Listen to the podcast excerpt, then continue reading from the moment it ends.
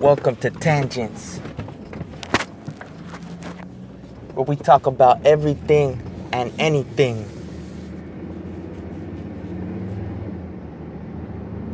You can reach me at tangentsexpressed at gmail.com or via Twitter at tangentsreveal.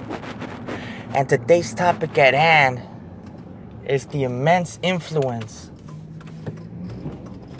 that Saudi Arabia holds on our country, on our military, on our military industrial complex. On 9 11, the majority of the jihadi perpetrators were from Saudi Arabia. Yet we were lied to and led into Iraq. For over 10 years, we remained in Iraq, ravaging the country, creating a vacuum for some other perpetrators, mainly ISIS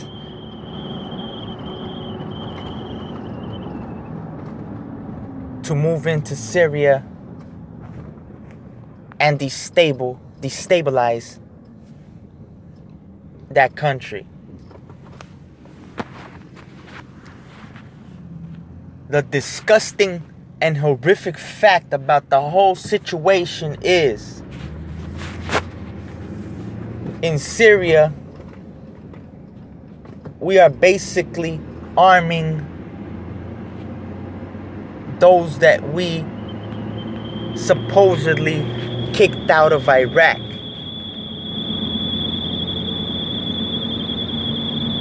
Okay, so one thing is clear to me Saudi Arabia.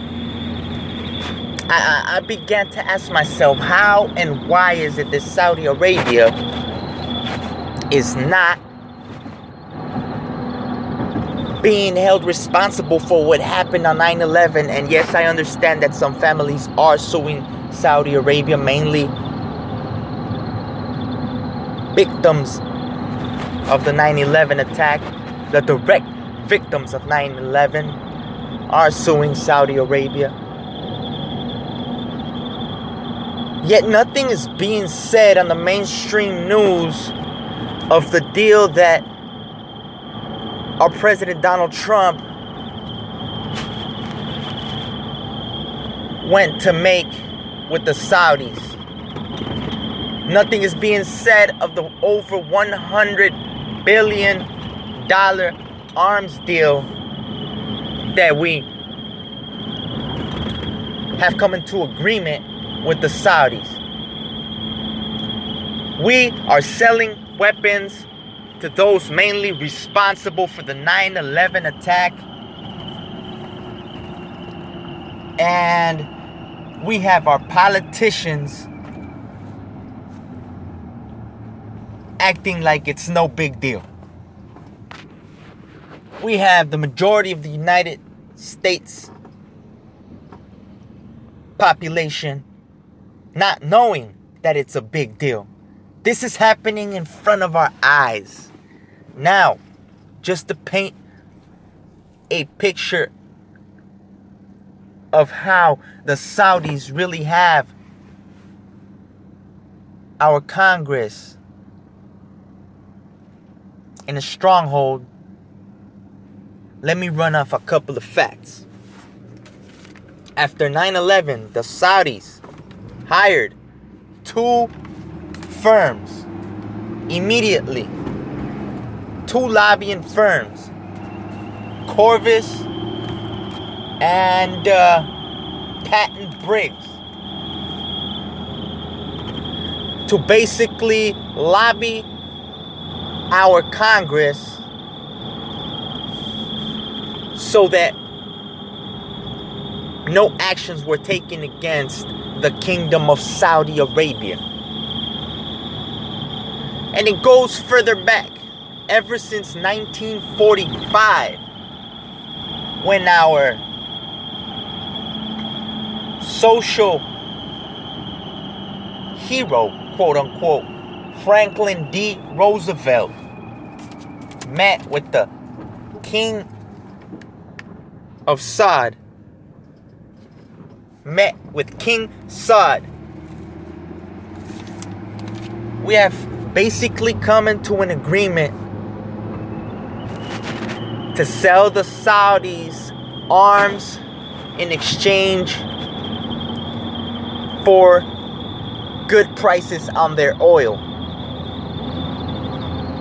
So, here once again, the oil industry rears its ugly head. The oil industry is once again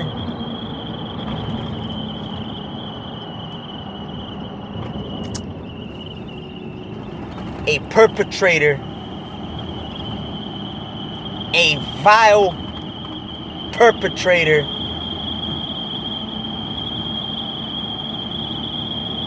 of moralist deals.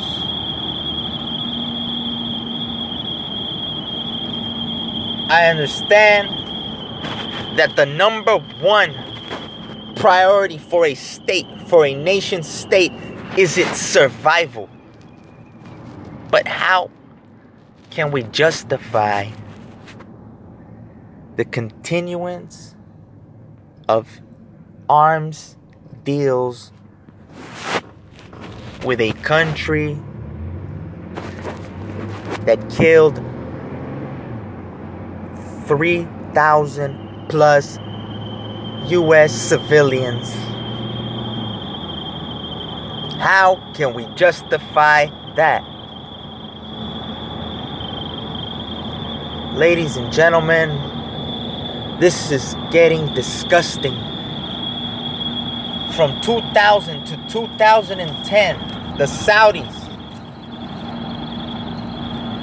have spent over 100 million dollars lobbying in Washington. They hire lawyers, firms, think tanks, ex oil executives, ex senators to lobby Washington to make sure that the Saudis have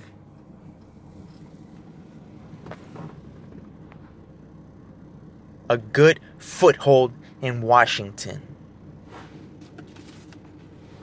From 2000 and 15 onwards, over 18 million have been spent towards 145 registered lobbyists. And currently, in 2018, the Saudis have hired Pillsbury, Winthrop, King, and Spalding, to name a few. For what you might say? For help in building nuclear power plants in Saudi Arabia. Are we crazy? Are we crazy? Saudi Arabia is a big player in the Middle East, ravaging countries like Yemen, providing weapons to extremist regimes all over the Middle East. And now they are lobbying in the United States for help with the building of nuclear power plants. Are we crazy?